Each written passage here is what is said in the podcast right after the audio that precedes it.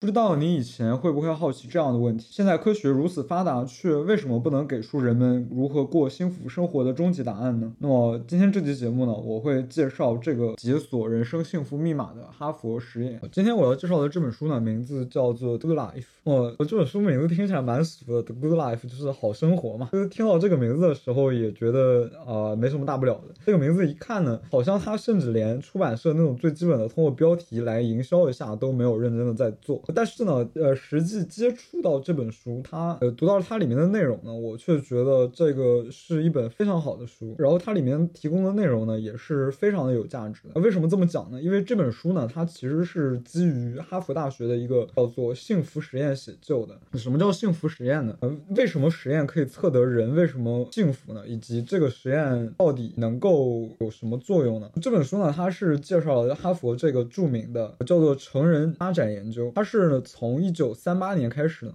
就就追踪哈佛大学一一群学生以及同时代波士顿地区的一群人的生活。对，从最初的开始呢，有七百二十四位参与者，然后最终扩展到两千人，然后并对其后他们其后的三代人的人生进行不断的追踪，然后来得到到底是什么让他们过上了幸福的人生。然后他这本书呢，主要介绍了这个实验是怎么进行的，然后它的原理是什么，然后以及这个实验告诉我们关于幸福人生的真正决定性因素。以及我们如何用这个实验给到我们的启示，来帮助我们过一个更好的、更幸福的生活。好，那这本书的作者是谁呢？他是有两位大学教授一起写就的，他们分别叫做 Robert 和 Mark，他们共同参与到了这项实验当中。其中 Mark 还是当年这项实验的副手。呃，如果你有兴趣的话，你可以上网搜索他们的照片，或者有机会的话，我把它贴在 Show Notes 里面，就可以看到，就是典型的那种西方教授老白男的。形象嘛，然后所以说呢，其实这本书特别的不容易读，因为大学教授嘛，他们总是想说把话说的严谨，最后就啰里吧嗦的。但其实讲的内容呢，倒是相对来讲的比较简单。而这本书呢，也确实的严谨的阐述了关于这个实验的一些相关的内容。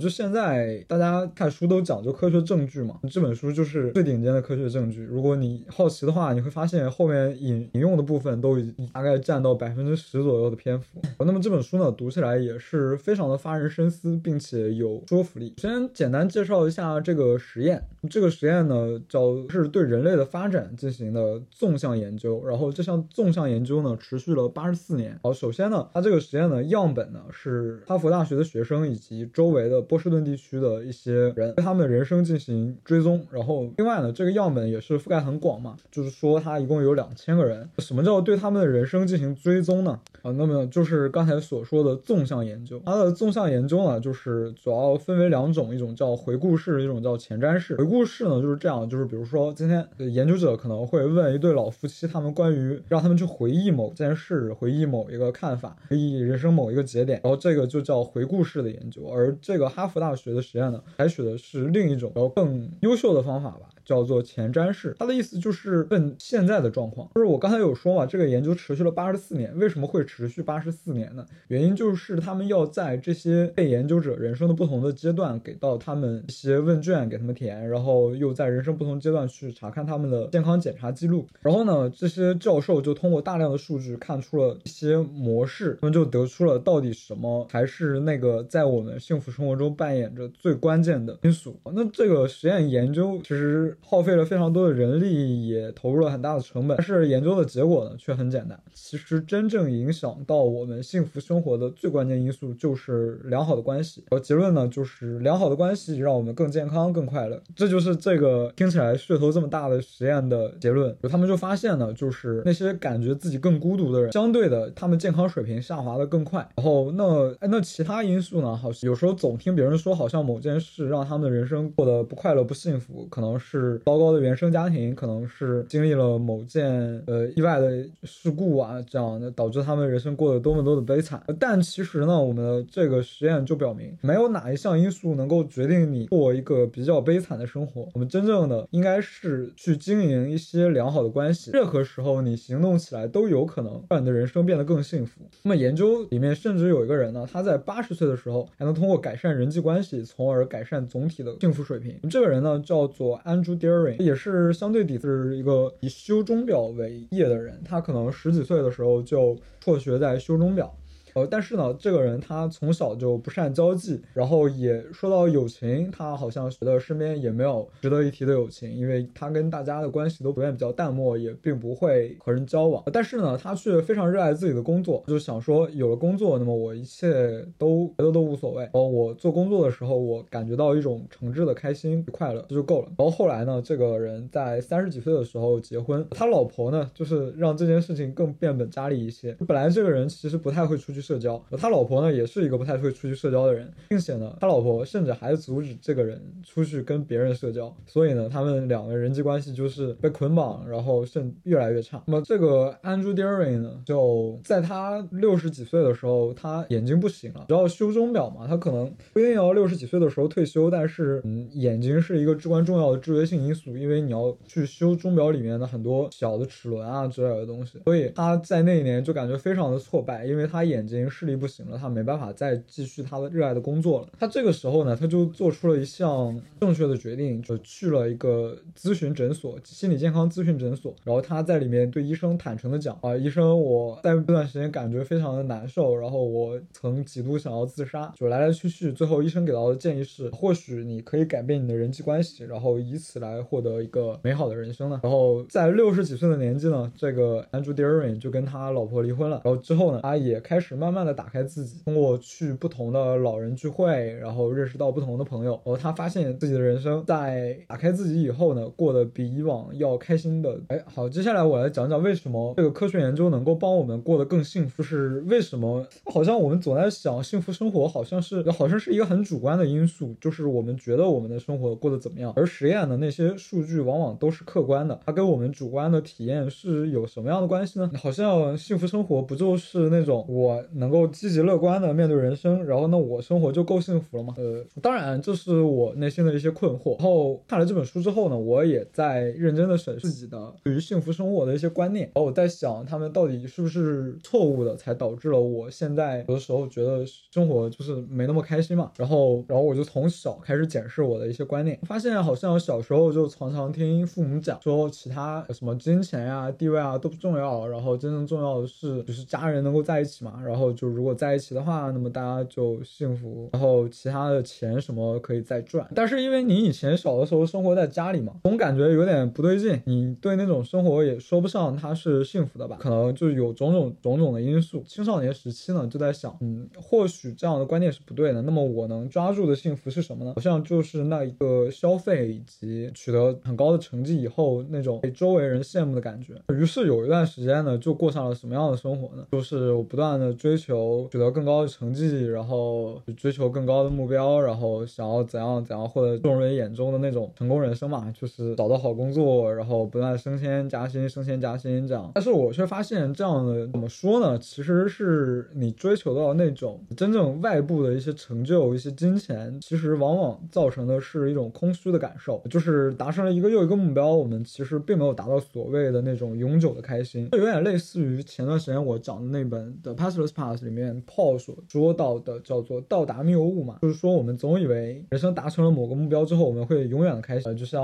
Aftercraft 讲的啊，你结婚生小孩，然后你有房子，你就会开心，但事实上这并不是这样的。然后当时我接触到这个到达谬误的理念的时候，我就觉得很受冲击，因为它真的跟我以前的那种理念相差的太远了。然后这种冲击呢，就导致我突然开始我什么都不信了，就我既不相信升职加薪能给我带来各种各样的快乐，然后我又不相信家庭生活能够给我带来快乐。我突然人生失去了任何目标，我能感受到的就只有对周周围的一切的一种怀疑，一种置可否吧。但是问题是你失去了目标，人生到底应该怎么过呢？就是这一步呢，就是也没有太想的太多。我当时就是迷茫的感觉。然后那个时候呢，我就看到了一部剧，叫做《我的事说来话长》，它是一部日剧啊。那个男主叫阿玛，这个很有意思，就是男主就是我们刻板印象里的日本日式家里蹲嘛，就是没有既定目标，没有人生规划，每天就是在家里啃啃老，然后什么事也不做，蛮 chill 的。但是给大家看来就是那种妥妥的失败者。而男主为什么会走上这种家里蹲的生活呢？本来男主他是一个很向上的人，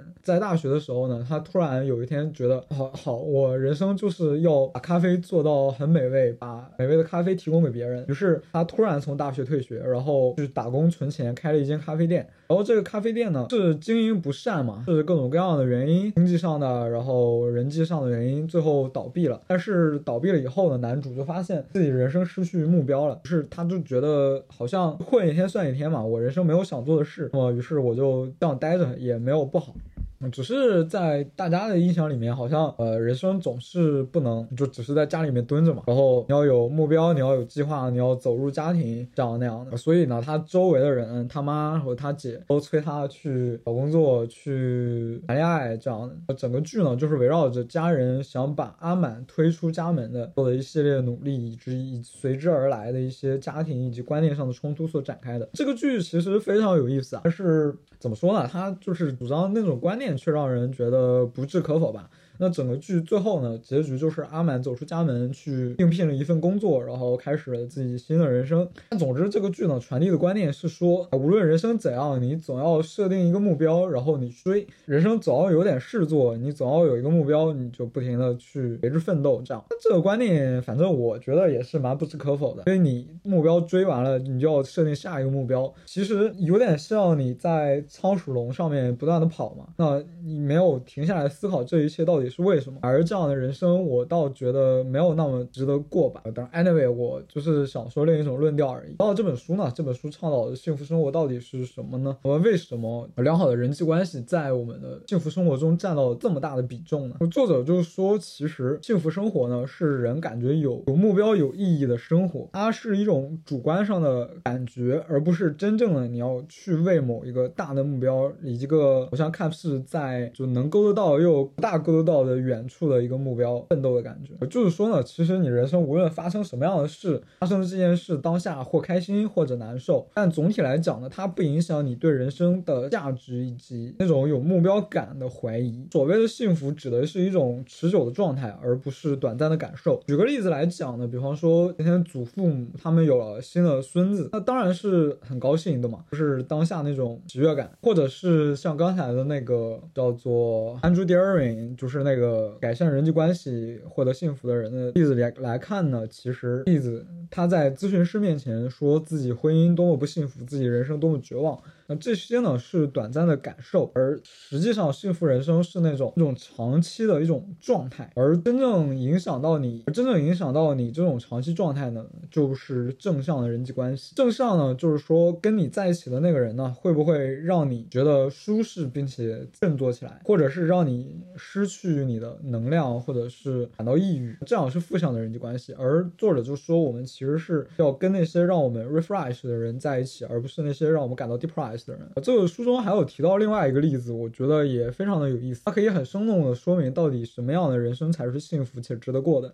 这两个人呢，一个叫 Leo，一个叫做 John，他们两个呢都是哈佛大学的毕业生。他们参与实验的时候，他们在哈佛大学读书。呃，他们两个呢都是白人男性。然后，比方说那个 John 家里其实是有一个小生意，家族企业嘛。然后 Leo 呢，他家是中上产，中上产就是比方说律师之类的，但是文中没有具体细说。他们在那个。年代能够读得起哈佛社会中那非常非常幸运的百分之一或者百分之二的人了。然后这两个人呢，在哈佛毕业以后呢，就参与到二战。当时一九四六年嘛，两个哈佛大学毕业的年轻白人男性，在战争结束后呢，他们即将开启他们那个注定要实现美国梦的人生。在战后嘛，联邦通过一些经济手段呢，给到很多退伍军人优厚的待遇，并且那个社会当时的风气就是白人主导嘛，并且是男性主导。他为什么说他们的生活就？就是在那个年代是非常稀缺的呢。在哈佛研究中有三分之一可能是比较类似于呃约翰和 Leo 这样的人，三分之二呢他们是来自波士顿其他的地区，他们都很贫穷，都很弱势。这些人呢，他们往往甚至都读不上一个大学，而早早的出去工作。那 Leo 和 John 最后过得怎么样呢？呃，最后呢，实际情况是这样的：Leo 呢回到了他家乡的小镇，当上了一个历史老师，而 John 呢，他就在企业界嘛，他当时读。的是法学院。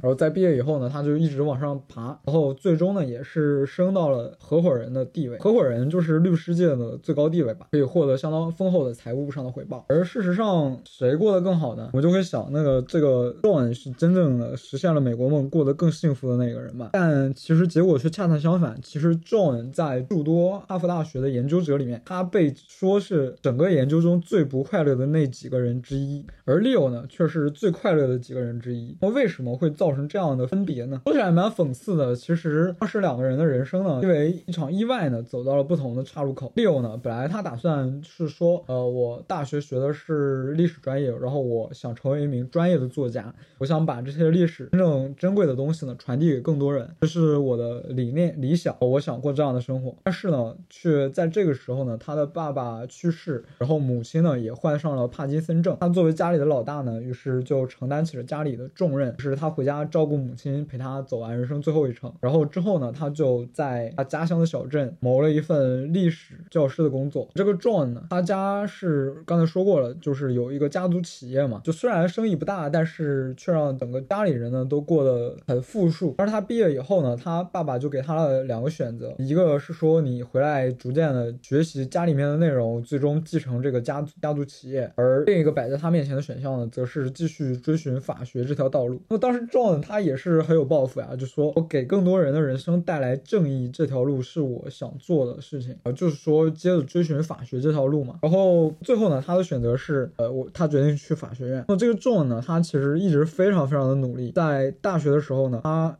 甚至从来不去约会，只为了不耽误学习。是这样，于是他在法学院毕业后呢，就走在了那条人生的正轨上嘛，当上律师，升职加薪，当上合伙人。这两个人最后为什么幸福感差的如此大呢？按理说，好像从我们的观念来讲，其实 John 是那个更有钱的人嘛，并且他也更有成就。按理说，他应该感觉非常的人生过得非常的有意义，很快乐嘛，对不对？但其实就是说，我们此时普遍陷入了一个陷阱，我们认为钱和成就是那些真正决定我们幸福的因素，但其实并不是，是我们与周围人的高质量的关系。这个 Leo 呢，他就是在当上历史教师第二年吧，遇到了一个叫做 Grace 的女性，然后他们很快结婚，并且之后生了四个小孩。然后之后呢，他就过着一直是在那个公立学校教历史的日子嘛。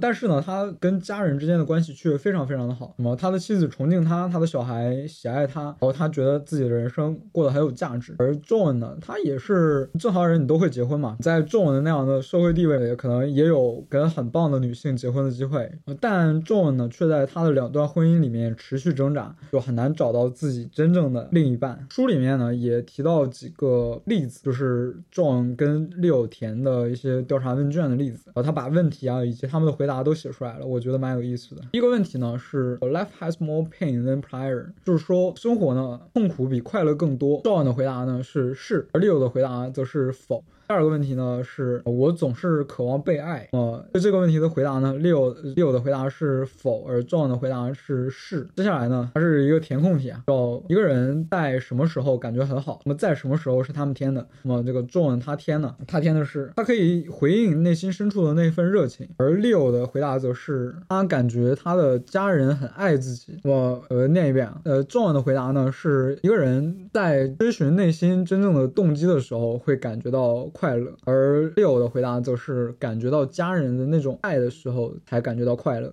好，接下来最后一个问题呢，就是 being with other people 十分的快，呃，John 的回答是很快乐，而六的回答则是十分快乐。呃，当然，从这些简单的几个问题，并不能看出来特别多，只是说，呃，真正他们那种跟人际关系的态度是不同的，以及他们跟家人之间的那种互动模式也是不相同的。就是 John 呢，他把事业视为比关系更重要，而六则觉得他跟周围人的关系则是更重要的。所以呢，最后两个人幸福指数形成了明显的差异。当然，这个原因有很多了。首先，生活中钱跟生活幸福的关系，它其实很复杂，就像。